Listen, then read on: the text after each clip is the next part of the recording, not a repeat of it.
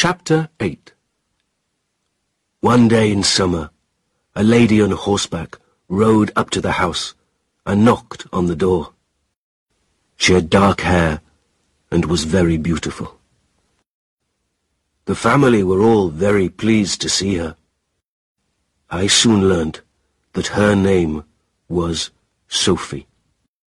She could not speak the family's language, and each evening Felix taught her some words. This was a very great help to me, because I was able to learn the meaning of many words that I had not been able to understand before. Felix taught Sophie from books about what had happened in the world in the past. So I learnt about the Greeks and Romans, and about Christ, and about the first white men in America, and the sad story of the Indians.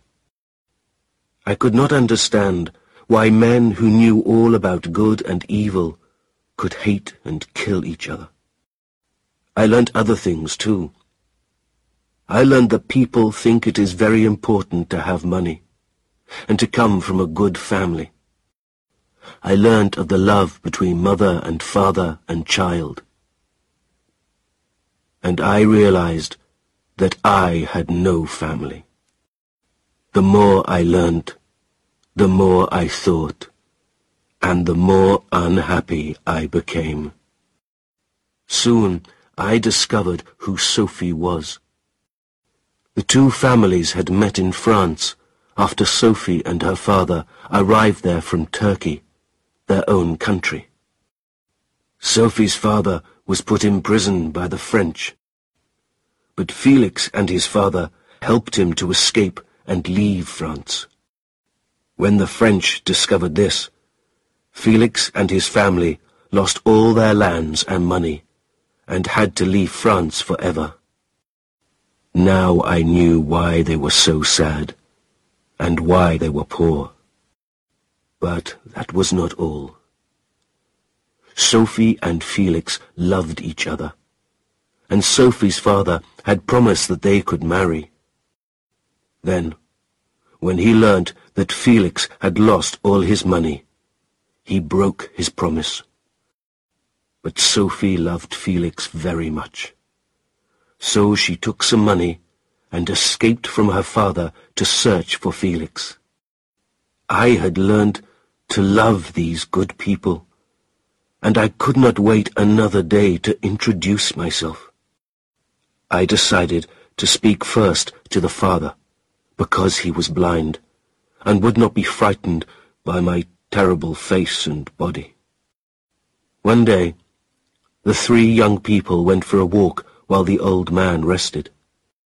When they had gone, I went to the door of the house and knocked on it. The old man told me to enter and to sit down. Thank you, I said. I am a traveller and I'm tired and sad. I have no family or friends. The people that I want to have as my friends have never seen me. If they don't take me into their home, I shall be alone in the world. Don't be so sad, the old man said. You will find that the hearts of men are full of love. If these friends are good people, they will welcome you. They are kind, and the best people in the world, I said.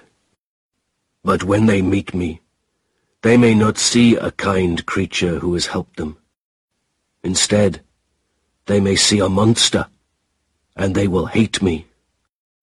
That mustn't happen, the old man said. My family and I have had our difficult times, and we'll help you. You are a very good man, I said, and if you help me, I shall be able to live with my friends and enjoy their love. At that moment, I heard the young people returning from their walk. I caught the old man's hand and cried, Now is the time. Save me and help me. You and your family are the friends that I am talking about. Then the door opened, and in came Felix, Sophie, and Agatha. Their faces were filled with horror and fear when they saw me. Agatha fainted, and Sophie ran out of the house. Felix ran forward and pulled me away from his father. He threw me to the ground and hit me again and again with his heavy stick. I did not lift a hand against him. I did not want to hurt him or any of them. My heart was heavy, and all hope left me. I ran out of the house, and later returned silently to my hut. Nobody saw me.